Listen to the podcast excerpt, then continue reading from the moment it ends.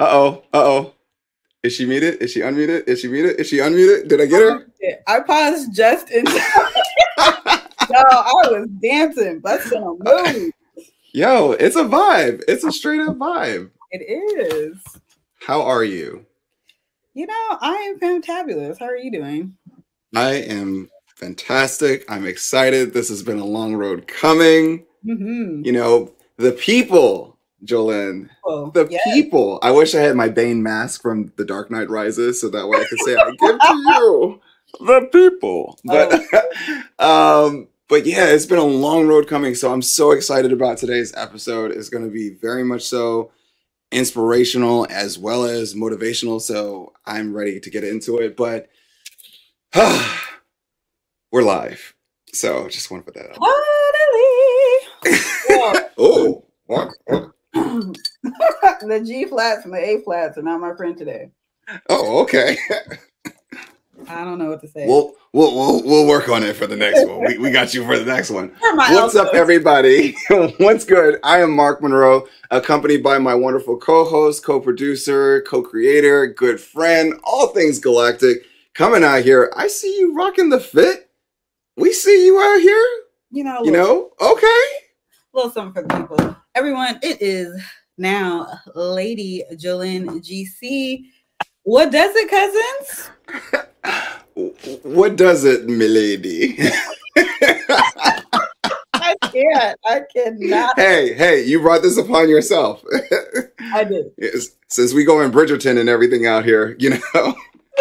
All right. So what's up, everybody? We hope that you are enjoying today's show. This is pretty much a new series, new format.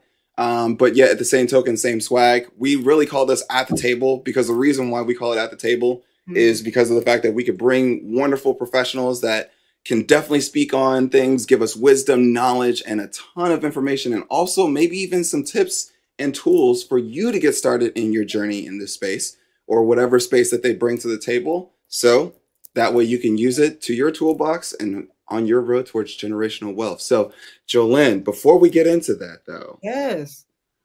If you haven't subscribed yet, they should subscribe. Come on. We got a big show. So go ahead and let's get this out there. Go ahead and subscribe. Go ahead and because we're lit. And on top of that, if you want to be in the know, just like, for example, who was it today? Who was it? Ajani was in the building, ladies and gentlemen. Give it up to Ajani Thompson, the first one here. And when I mean by first one, this came out a lot earlier. So he was here in full effect. So shout outs to you, Ajani. We salute you because you hit the subscribe button, the like button. And on top of that, you had your bell. So that way when this video became I think it was just sitting there waiting, you were ready. So shout outs to you. All right, so Jolene. Yes. How do we do in today's markets? What were these streets looking like? I need to recover from all of Anthony Chukumba extra. Oh, he's here? Oh, Lord. Anthony Chukumba's here. Okay. All right. So let's talk about this market. Okay, so we had a good day, for the Dow or whatever. We have the Dow coming in at 499.51 points. Now we're at a level of 34,911.20. S&P 500 came in at 70.52 points. Now we are at 4,462.21 points. And the NASDAQ coming through with a respectable 287.30 points, which leads us to levels of 13,619.66. And why did I also forget to add? I forgot to add the 10-year. The 10-year is currently at 2.966. And then there was something else I wanted to add on here. And yes, Bitcoin was up 874.72 points. Now we are at a level of 41,373.41. And we can save the other ones for later because I already know there's going to be a moment for the shade. So I'm not going to even start it right now. Was that not shade? I'm just not going to even entertain that right now. Okay. We got The VIX came on down to 21.37, heading over to sector performance. As you know, there are 11 sectors. We track the top three and the bottom three, so we can see what that rotation is looking like. We got consumer discretionary, real estate, and communication services holding it down for the top three. For our bottom feeders, it's materials, utilities, and energy was the only one that came in negative. Now, if we take a look at our picks, aka the SIPs, you will find all of our picks on our Instagram page at That Come Up Series. And with that said, we have Twilio, we have SVNY and TQQQ all up over 5%. So respectively, that's 10 points, 30%, 8.10%, 6.43%. Then for our bottom feeders, we got ticker symbol ABBV, negative 1.89%. Ticker symbol PDBC, negative 2.6%. Oh, can I take a guess? Go ahead. SQQQ? Yes. Negative, I'm out here. Negative 2.46 percentage points. So that's how the market did on this fine Tuesday. Now, heading over to Black History, shout out to our Black History historian, AKA Cousin Brian. And today is very fitting. We're going to be talking about African Americans in the California Gold Rush. Let me take a little sip first. Yes. Let me take a sip first. Okay, here we go. Let's see, this all takes place between the years of 1848 to 1860. So the California Gold Rush from 1848 to 1860 began after gold was discovered by carpenter and sawmill operator James W. Marshall on January 24th, 1848. After Marshall's discovery, thousands of people came to the gold fields at the foothills of the Sierra Nevada Mountains in Northern California. At least 4,000 African Americans were among those who would arrive in California by 1860 in search of gold and, more generally, prosperity and freedom. In 1850, 952 African Americans resided in California, with the male population comprising 91% of that number. The population doubled to 2,000, still mostly men, by 1852. A few African American gold seekers founded wealth during the gold rush. In 1848, one African American man named Hector deserted his naval squadron ship, Southampton, at Monterey, California, and went to the motherlode. He returned a few weeks later with $4,000 in gold. Peter Brown, formerly of St. Genevieve, Missouri, was more typical. Working 25 miles from Sacramento in December 1851, he cleared $400 after 2 months of work. The gold fields in California provided a temporary home for African American miners. Most African Americans became permanent urban residents, creating Black communities in San Francisco, Sacramento, Marysville, and other cities and towns. Between 1849 and 1855, most African American residents in San Francisco settled near the waterfront and expanded their community to Telegraph Hill. Blacks in both Sacramento and San Francisco created churches that anchored these communities. In 1850, for example, Sacramento African Americans founded St. Andrew's AME Church. That's the first Black church west of Texas. The Gold Rush established a number of African American communities in California, including many which would continue to this day.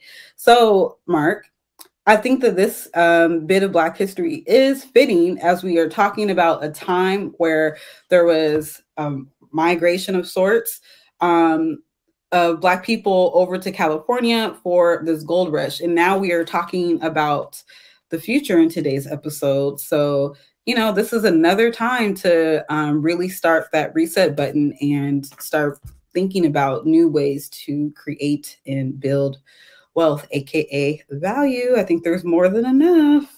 I agree. And I think that, you know, honestly, how fitting is it, Jolene, where if you could literally go back in time for when you were at the very, very beginning of when a revolution, or say, for example, you know, that gold rush got going, you know, where it's like you could literally be a part of that, like to be a part, not only just in the sense of the monetary value, but the energy, the passion, and everything else behind it. You know, many people would love to, like, think about it. If we skip the gold rush, think about the time when social media companies were being formulated. Think about the time when technology literally started to take shape, form, and fashion. Think about like now what you see, like even with the EV space where like everybody is literally creating an EV vehicle.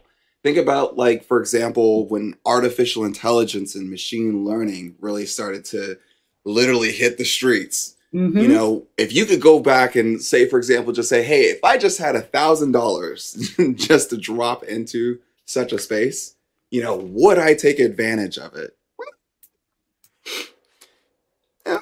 A lot of people probably would not because, you know, you'd be, you know, transitioning. Do I need to put listening in? And I think it's time, to speak on it because, this is one of those moments where it's just like, this is a listening moment. Like we're having that watershed moment because it's like things are getting ready to take shape, form, and fashion. And they can take shape, form, and fashion very quick because our guest today, it's all about building and investing in tomorrow. So without further ado, let me bring cousin Paul to the stage. Yay! What is up? We got to remove the mute, but welcome to the shades. Okay, we got to take off the mute because we definitely want to hear the. There he is. Can you hear us? Absolutely. Yes. Anthony Chukumba told me to bring the shade, so I'm bringing it tonight. Hey, it's gonna happen.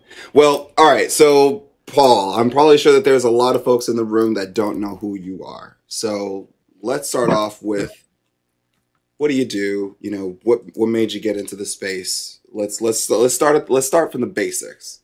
Absolutely. And Jolene, Mark, thanks for having me on the show. Love watching. Love your mission. Love the opportunity to share how we create generational wealth and. Yeah, through hustle, through a winner mindset, this is how we're all going to make it together. Let's do it. Okay. My story is about... How does it start? My story is all about bringing blockchain to the billions. I've been a technology investor and operator for over 2 decades. Love the opening story about the gold rush. I grew up in Connecticut. Worked with Anthony Chukumba in New York for 2 years. He was my first boss out of college. Learned a lot from him, and then I remember doing an all-nighter with them, saying, "Hey, Anthony, there's something called the internet. It's going to be big. You have a Harvard MBA. I have a lot of energy. Let's start something." And internet won't be big. Let me cover retail stock. So that's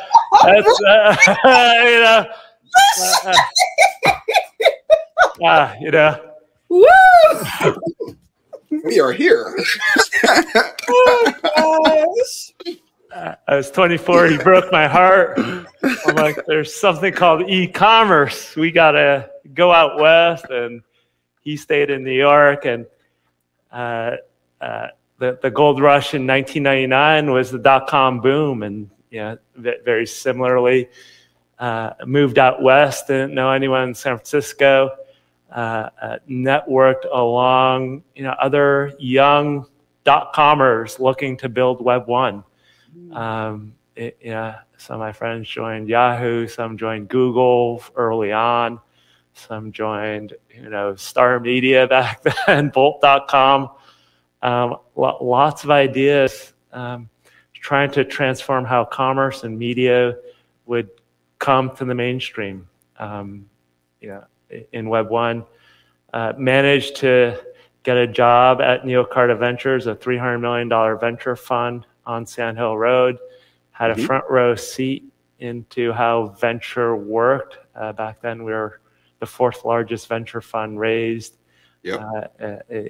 In Silicon Valley, looked at a lot of social media companies, commerce companies, search companies.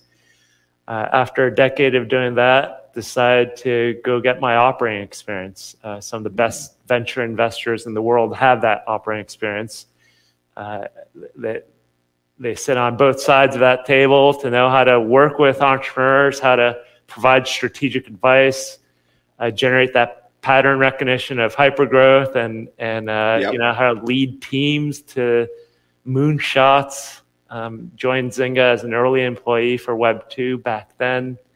MySpace was big. Facebook was trying to catch them. You know, they opened up APIs for game developers like Zynga to build Farmville and Mafia Wars, Zynga Poker, Words with Friends. Led a bunch of operating teams in product and growth to scale that to an IPO. My Web3 experience starts in 2013, rolled over some of those IPO proceeds into Bitcoin. You know, if virtual goods and virtual currencies work in Farmville, heck yeah, some of this stuff works. So let's unpack some of that, because one, that's a hell of a story. Like, that's a hell of a journey in which that, you know, going from Web 1.0, Web 2.0, Web 3.0. So let's break it down for folks, because people are like, you know, hey, I've maybe heard about Web 3, maybe even Web 2.0. You know, what's the difference between Web 2 and Web 3? Like, what would you say? How would we first define Web 3, and then how is it different from Web 2? You know, I'll start with Web 1. You know, Web 1 was really just a broadcast internet. Yeah, you had a walled garden with AOL. It's very similar to broadcast TV. They provided you information and you just read it. You know, you just took it all in. For those that don't understand, you've got mail. That's right. That's old school. You know, Web 2 enabled through some technologies around Java and other read-write technologies enabled social. So now you could not just read, but contribute, hit like buttons, look at feeds, upload your photos. The broadband speeds of internet enabled multimedia internet. So Web 2 is a lot of today's internet, where you could enjoy videos, your friends' photos, your dog photos, your cat videos, your memes. Bitcoin was invented in the late, you know, kind of 2000s, post-financial crisis. Yep. Ethereum innovated on Bitcoin from the programmable aspect of this. And now we're getting a lot of new applications that allow you to read, write, but also own your internet. And so, whereas today's internet, the big companies own your data, own the balance sheets and the ledgers of what your bank accounts look like. In Web3, a lot of builders are trying to transform that ownership, put it back in the power of consumers so that you own your own data, you own your own code, you own your own stores of value. And you know, we're at the very beginning of this revolution. It's a generational opportunity for all of us to go build this better tomorrow. So, nice. Paul, I have a question for you. So what gets you like fired up about Web 3.0, and especially in the context of creators? As you were mentioning ownership, you know, I was thinking about how Web 3.0 really, or Web 3 will really be for the creators, like those that are willing to take up space, take up creative space. So like, what are you like currently just fired up about? Like, where you just can't even sit still, you're so excited about it. Democratization of this technology. Everyone can access Web3. You know, it's economic opportunity, economic access, economic empowerment for all of us. If you have the ambition to go do your research, learn about this technology, that opportunity is enabled for all of us. You know, Mark, in our pre-show, we were talking about liquid venture capital. I mean, you know, I was getting ready to head there. You know, us pros that have been doing venture capital for 2.5 decades, you know, a lot of this innovation is available in tokens. It's available for you to go dig into that research, understand the communities, understand the use cases, and you're almost on equal footing with someone like myself who does this professionally. Yeah. So let's talk about it, because we're kind of like heading down that path. So, you know, in each of these different variations of web, from web 1.0 to web 2.0 to web 3, it's like, you know, one of the interesting things that we've seen across the board that has kind of like been a major component or just a component of it is venture capital, you know, and ideas need investment in order to essentially grow and scale. So let's talk about this, like venture capital 3.0, aka liquid capital.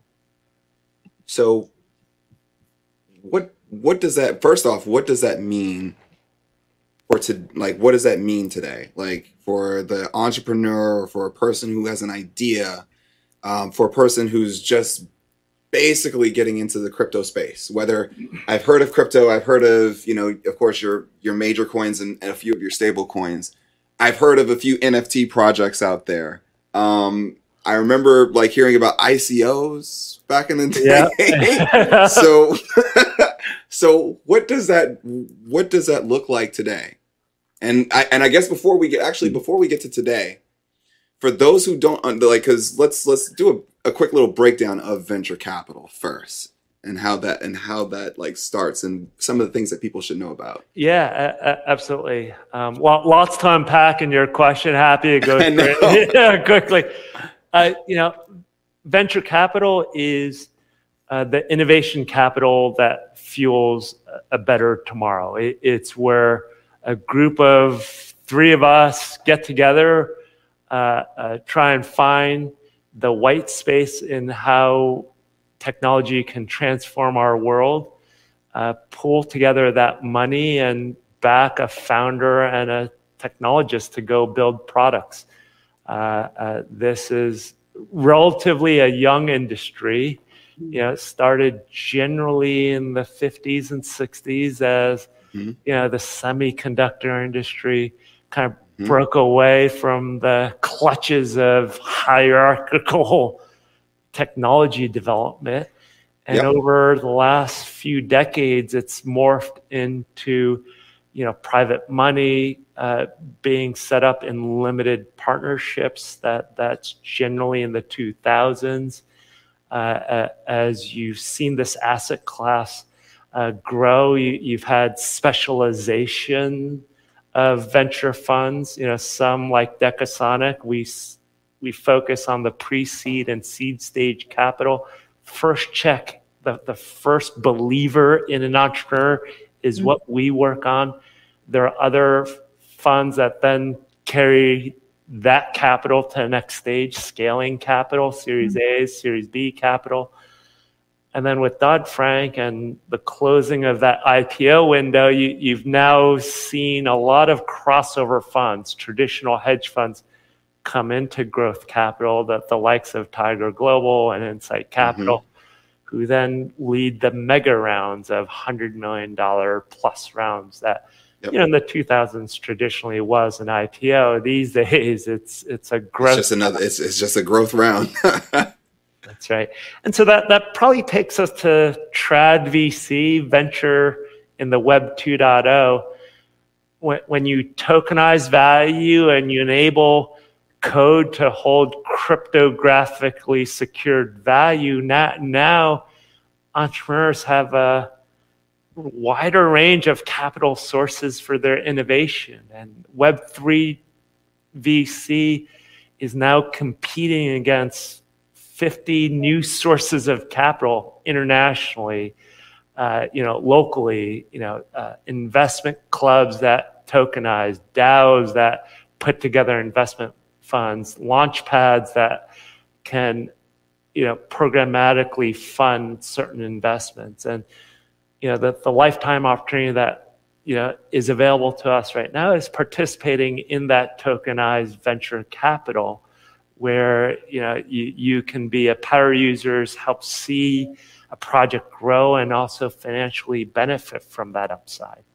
So I guess the question that we should ask, because it was actually brought up in, the chat.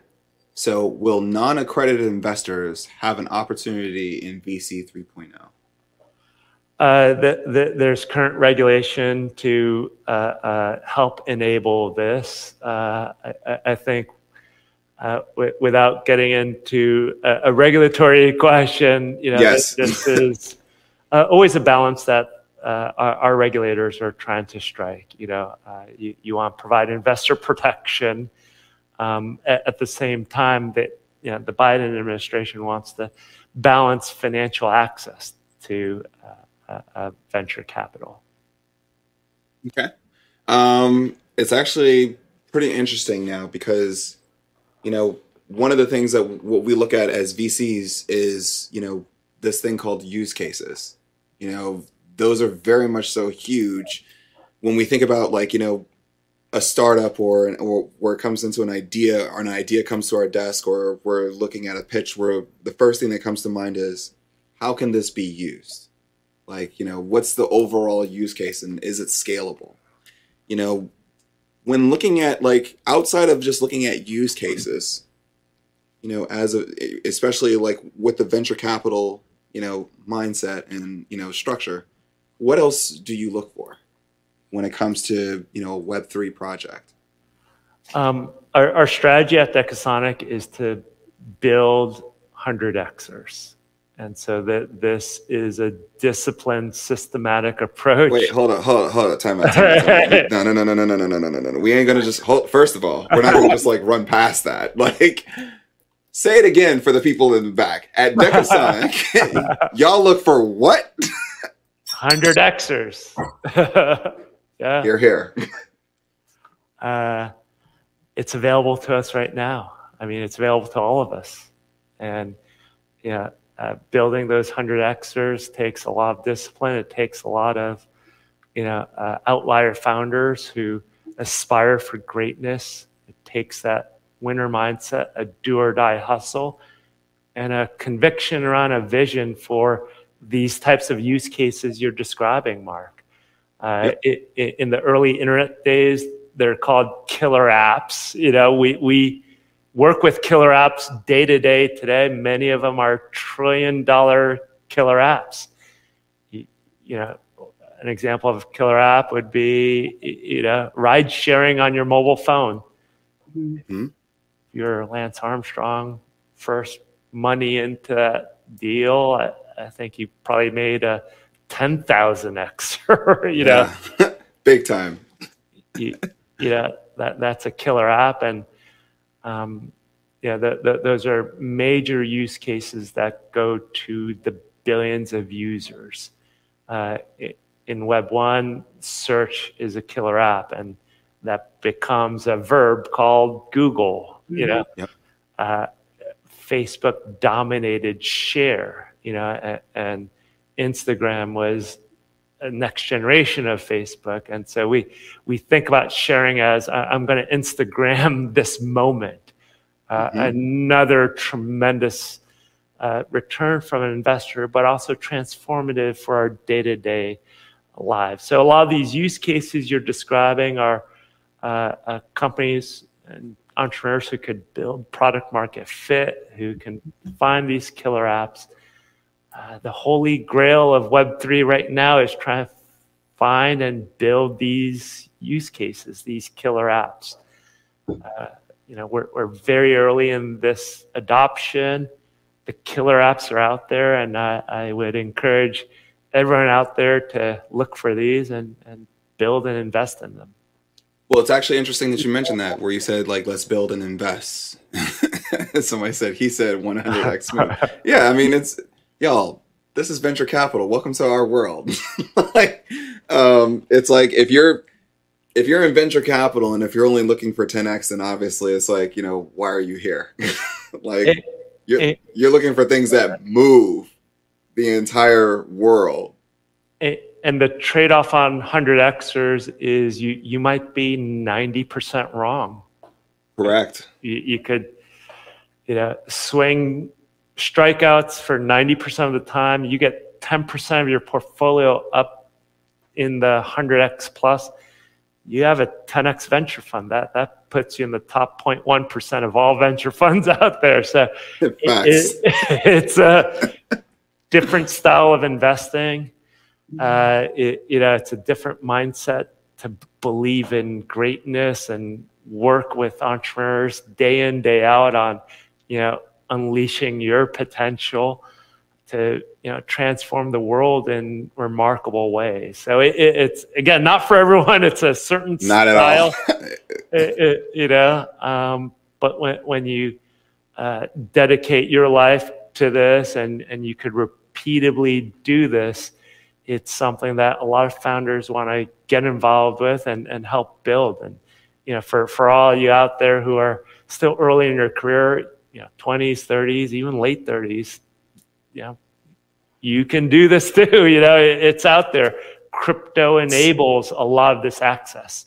So let's talk about it though, because it's like a lot of folks are probably sitting back and saying, whoa, like, all right, well, how do I even allocate? How do I even put myself in a position to allocate, to even like be prepared to have such an asset? So let's talk about that. Like if we were to talk about asset allocation, I would say it when we think about like diversification of portfolio, right? This would be yet again, another one of those diversifications. Am I correct?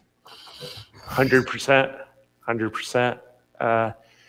The Yale Endowment asset allocation model does allocate, 5 to 10% to venture capital.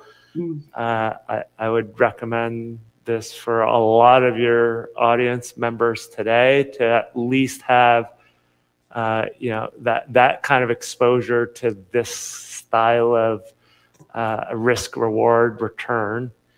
And it's generally in crypto these days, Web3 names these days. And Mark, you want to laugh real quick, Paul?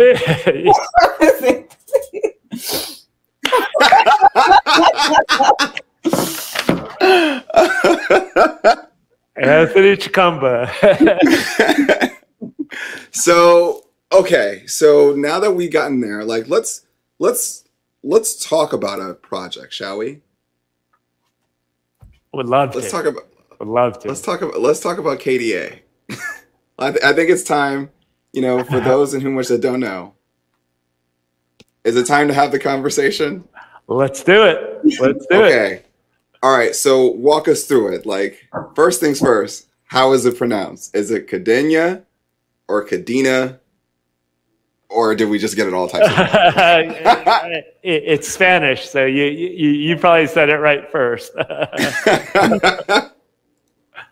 Okay, so what? Like, because you're a part of the, you invested in this. So walk us through what is this? What is this project, and how did you discover it? I know that there's some mutual feelings here as it pertains to we have a mutual contact. By the way, shout outs to Justin Wu, another Seattle native. What's up, Justin?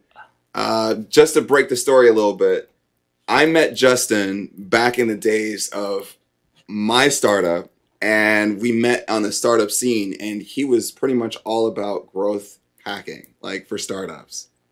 And then next thing you know, it's like he went from growth hacking to now getting within the crypto space and discussing blockchain. And then all of a sudden... He knows Paul, and I'm like, oh, okay, perfect. Justin is such a great guy, runs a lot of conferences. Shout out to his next Austin conference. He's pulled together a lot of crypto thought leaders, and would highly recommend a follow to him. He's one of these great people who help educate, sorting out the signal from noise, so to say. And, yep. And in crypto, there is a lot of noise out there. Very much so. Kadena is the next generation blockchain. Okay. Yeah, Mark, you and I were talking about Bitcoin earlier. That was the first generation blockchain, proof of work, and it stores value very well, but it's limited in what it can do. Ethereum comes along, that's the next generation blockchain. It's proof of work plus some programmability. Each successive innovation tries to fix the bugs of the prior generation. We see this over and over with technology. So Ethereum fixes the aspect of programmability, and you know, that scales. If you got in early, it's 100xer, probably 1,000xer for a few of those people who were in the pre-sale. Mark's an early miner of Ethereum.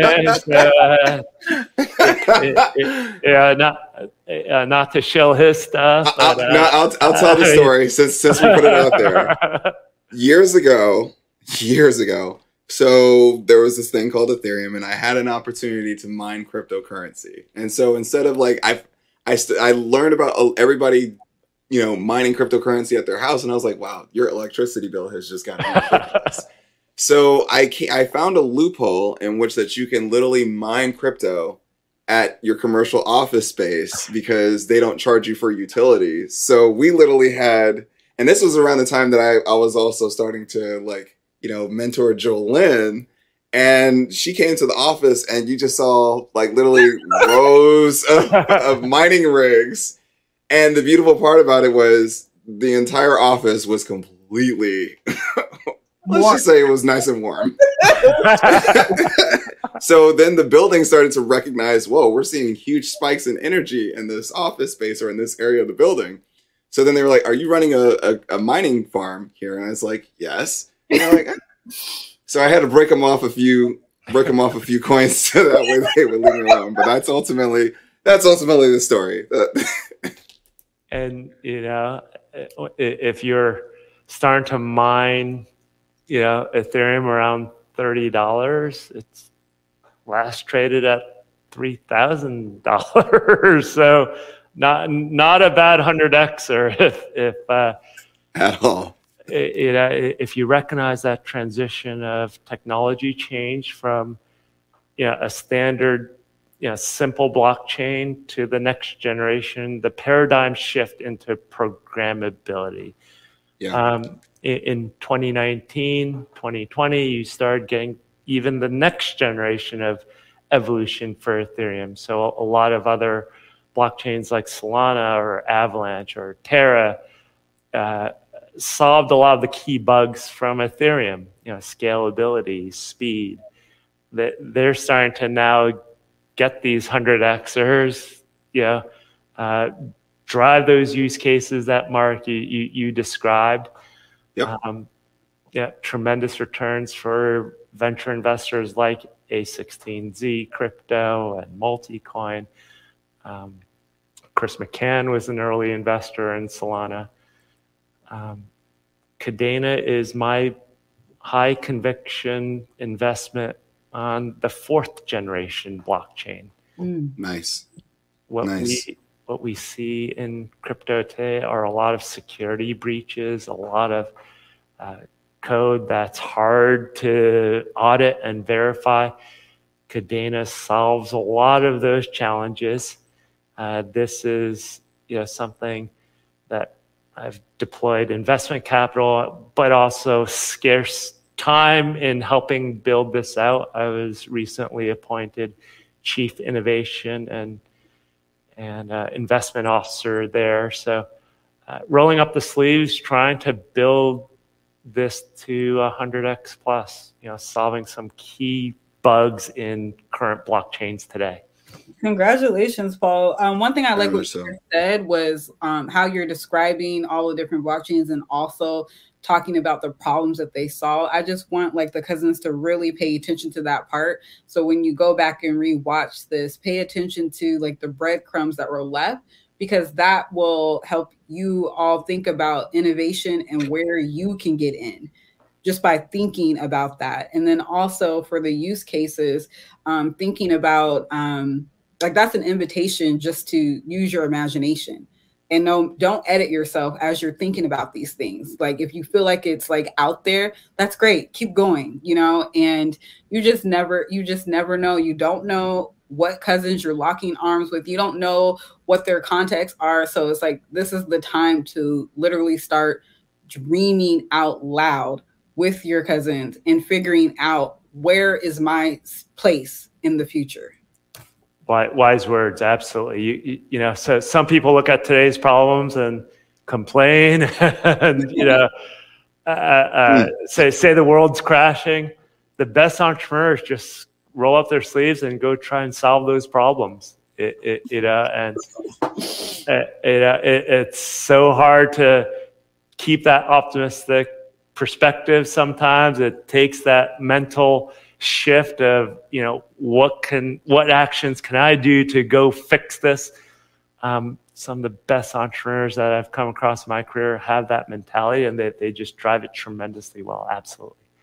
So it's kind of interesting because you and I had this conversation before we went live, and we were talking about, like, you know, if we could look at Web 1.0, Web 2.0, and Web 3.0 in the form of like concerts. Yeah, absolutely. Absolutely. So if we were looking at Web 1.0, that would be considered Burning Man. And then Web 2.0 would be considered, you know, are you out there right now in Palm Springs, Coachella? You know? Okay. And then Web 3.0 would probably be, yeah, you guys are saying Tomorrowland. I'm saying Lollapalooza. I don't know. I was going to say, you know what? I'll even go further. If we can go even further than that. Remember about I think we heard about the concert that was done in Fortnite. I think that would be Web 3.0. Snoop did one in Decentraland. They have a lot of concerts in Roblox and Fortnite. You know, you're seeing culture inspire technology transforming culture, and then it loops back together in this flywheel. Yes, it does. You know? Yo, let me run that back. You said culture inspired technology. And then technology transforms culture. Yeah. That's a whole bar. That's a whole bar. Like, that's... Like, honestly, Paul, if you get the chance, put that on a shirt. Like, put that on a shirt, because it rings so true. And I think that, honestly, it drives the thing in which that ties all generations together. You know, my parents didn't know how to program a VCR. You know, some of us grew up in the age of trying to buy a domain and, you know, trying to dial into the internet before broadband. Mm-hmm. Oh, we all remember that sound. Oh my God. You know, we're .com natives, and then that became the influencers or digital natives. If you use Insta or TikTok or Snap, you know, our current generation is the crypto natives, and crypto natives think differently than influencer natives, differently than digital natives. And you know, a lot of adoption in crypto is with the younger generations who see financial empowerment, see this economic opportunity as, you know, a lifetime opportunity that's so different than the traditional finance stuff that might have put us all in student debt or put housing out of reach. Mm. You're hitting on a point where, if I could journey back in time, where I look at when we started the Come Up series and just looking at the investment landscape of even folks that were just interested in getting, you know, involved in the stock market, Paul, where there was like this, where a lot of folks believed that there was like this fence where it's like you could see through it. You could see that there was a land of opportunity there, but yet at the same token, it's like there was all these fences that said, that made you believe that there was no entry, that it was like only a select few could go through. When I look at Web3 and what we have and the strides and the innovations that have been made within cryptocurrency and many of the technologies that have been, you know, improved with human ingenuity alongside it, it's kind of like the way that we should see it is, doesn't care about what generation you come from, what social economic background you come from. There's no fence. You know, it's more so in the sense that there's opportunity for everybody organically. You know, we're all going to make it. Everyone's on equal footing. The best entrepreneurs, the best builders in crypto have that positive sum mentality to bring users in, create that shared growth, because that's how you're going to create long-term sustainable value creation for everyone. You know, I know Anthony Chukumba is a Wall Street pro, and you know, he dives so deeply into these retail stocks. I have zero advantage in the equities markets. You know, I'm better off as even a professional investor in crypto, just indexing a lot of my equities. It's hard for me to generate alpha and investment returns versus the pros. You know, in crypto, this moment, this time, we have tremendous alpha. We understand the digital native experiences so much better than the investors, the speculators out there, the builders who are close to use cases, how our generation would use digital products, transact digital products, is such a transformative perspective that can lead to, you know, significant investment returns above market. You know what, Paul? I could actually see an idea just formed in my head, which could merge you and Anthony Chukumba together. So hopefully he's listening, because he thinks that we're hating on him. We're not hating on you, Anthony. We just want to put that out there, though, that, you know, for the record, we're not hating on you. Wait, is this he said shade, but no shade included. All right, so I see it down the pipeline where, and, you know, we kind of had this conversation before where we're starting to see, you know, the world of Wall Street really making that investment within the space. Of course, you have your BlackRocks of the world and many other players that are starting to make that investment. And to Anthony, it'd be interesting if you and Paul could come together and create an ETF of cryptocurrencies that literally a person could literally acquire multiple sets of cryptocurrencies all as one package. Because it kind of like hit home what you were saying, Paul, about like, hey, in the equities market, you know, hey, like that's his territory. But to have that type of package, it would be amazing one day what that would look like, because then it's like the capital that you could bring into such a project, it can span into multiple projects. And like literally get to see the breadth of the access across, you know, a variation. I strongly believe that could possibly be something. So Anthony, go ahead and hit that in. He said, "Oh, well, he already responded." He said, "That's a scary thought." Well, if your dreams don't scare you, you're thinking too small. But okay, so. Oh well, there it is. Let's talk about like what the future could look like. You know, we talk a lot about like the things in which that are possible, but let's say that if you were to dream a dream, Paul, like if you were to dream a dream as, you know, from a venture capital standpoint, let's say that you made solid investments across the board. So like, especially within the cryptocurrency space. And we talked about use cases. From those investments, what did those create? Like I think that's the question. Like if we were to look towards the future, you know, what do we suspect, or what is it that we dream of that could potentially change?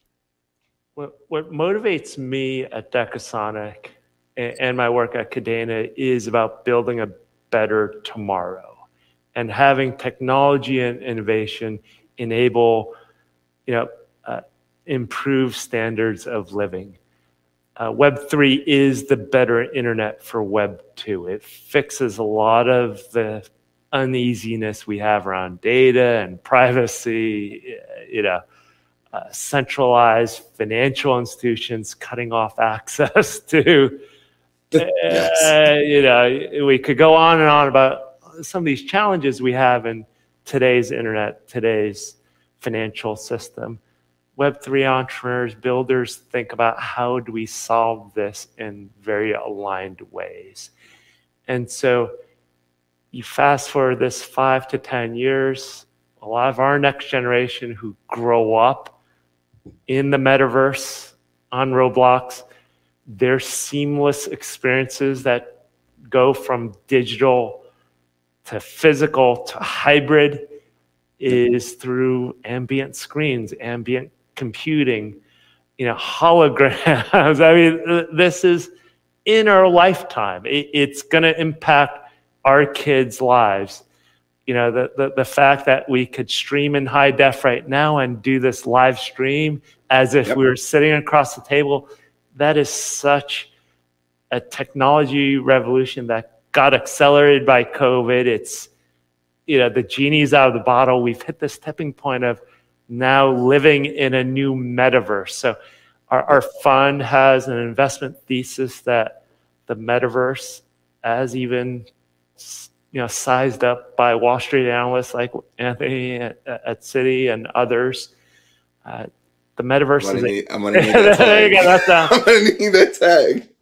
Yeah, the metaverse is an $8 to $13 trillion opportunity over the next 8 years. I mean, getting good sound investment exposure for your personal portfolios in this area is just good diversification of a technology trend.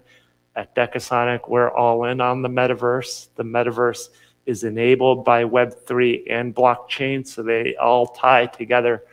But how the metaverse will impact our lives and our kids' lives is that $1 trillion opportunity today. But the question that like some folks ask is the oversaturation in the market. You know, that like we consistently hear like the market for within the crypto space, or, you know, even in some of the Web3 projects, we're starting to hear that it's overcrowded, it's oversaturated. What would you say about that? Oversaturation is relative, you know, that when I was at Neocarto as a 26-year-old, I probably called 400 social media companies. We forget that innovation has creative destruction, you know, and that's the power of innovation, that the best ideas, the best builders will emerge and win from that competitive gladiator battle of ideas.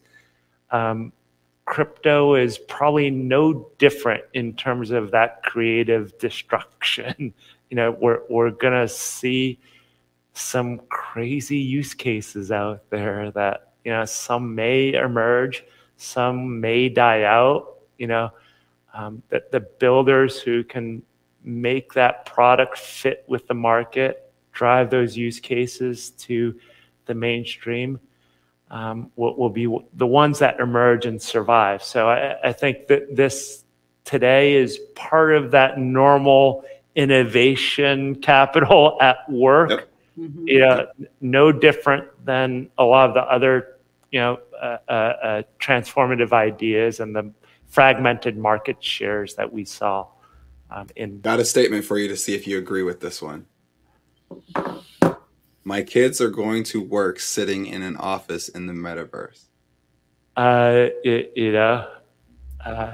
This is what Mark Zuckerberg would lead you to believe, and it might not be that far off. Yeah, and so would agree with that. Yeah, would agree with that. Also like there's also some we're gonna give somebody's giving you their flowers, or giving you your flowers. Paul helped me on a report on how the metaverse will benefit Best Buy. It was dope.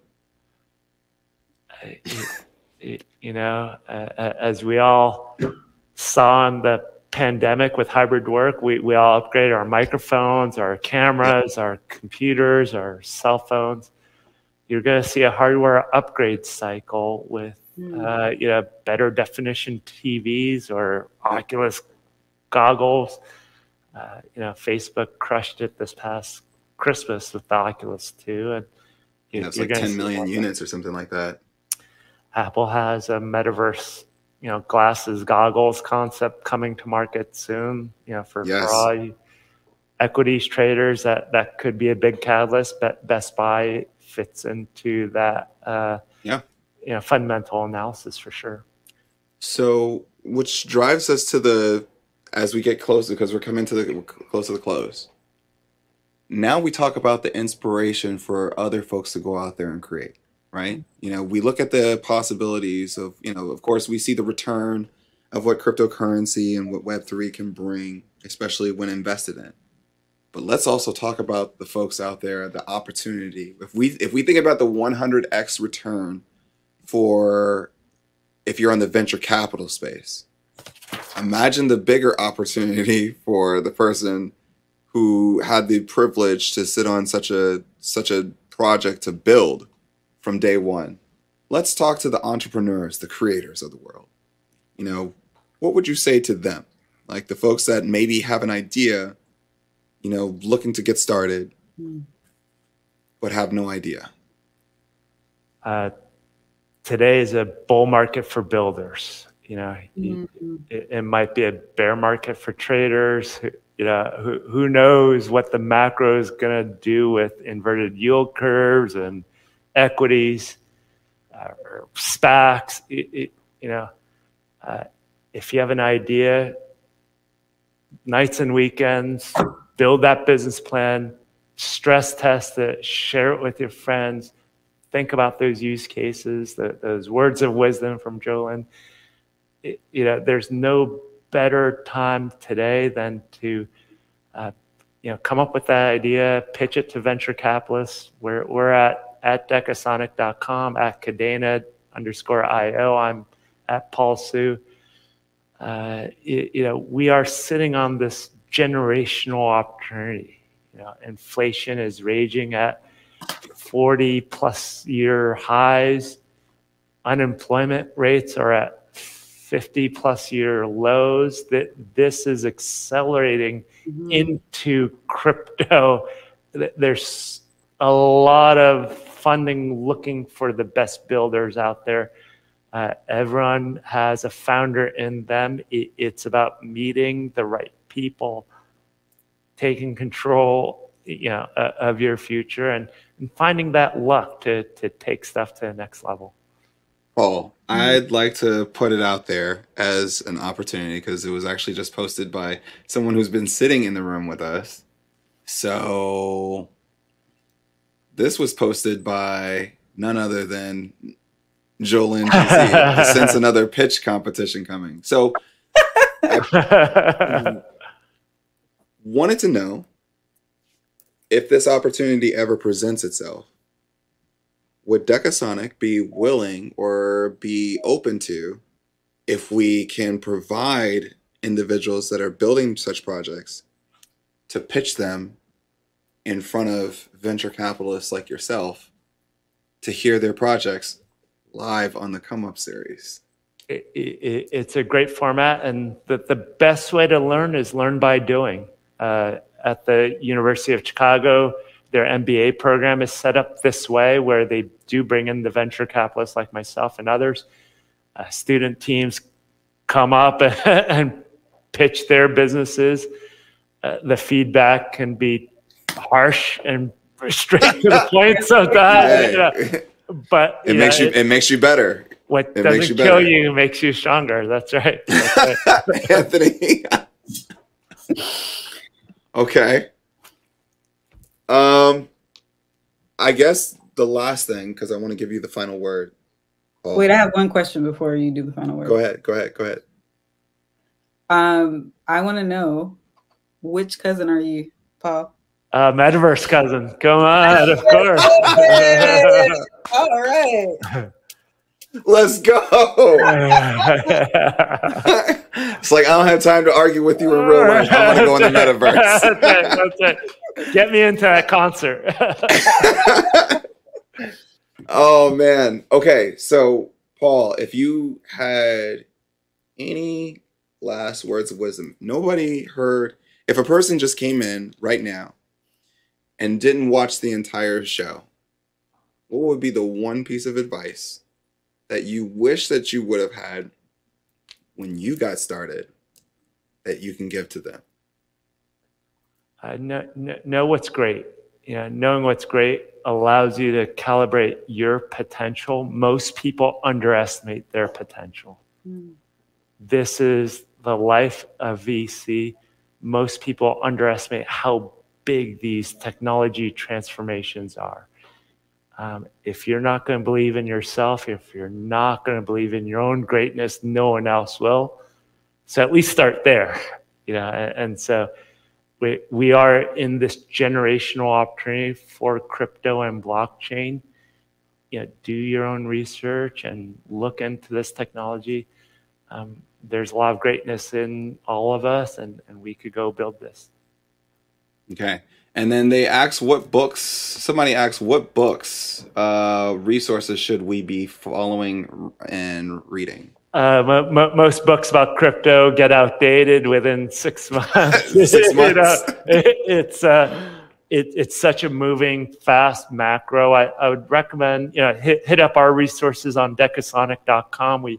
We link to a few, you know, signal versus noise type of explainers. A16 Crypto does a great job of a lot of these explainers too. So generally the best sources are on the internet. Nice. There you have it.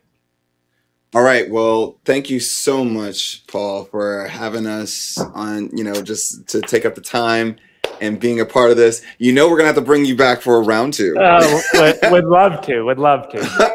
We're going to have to bring. So Anthony, don't be upset. He's definitely coming back for a round two.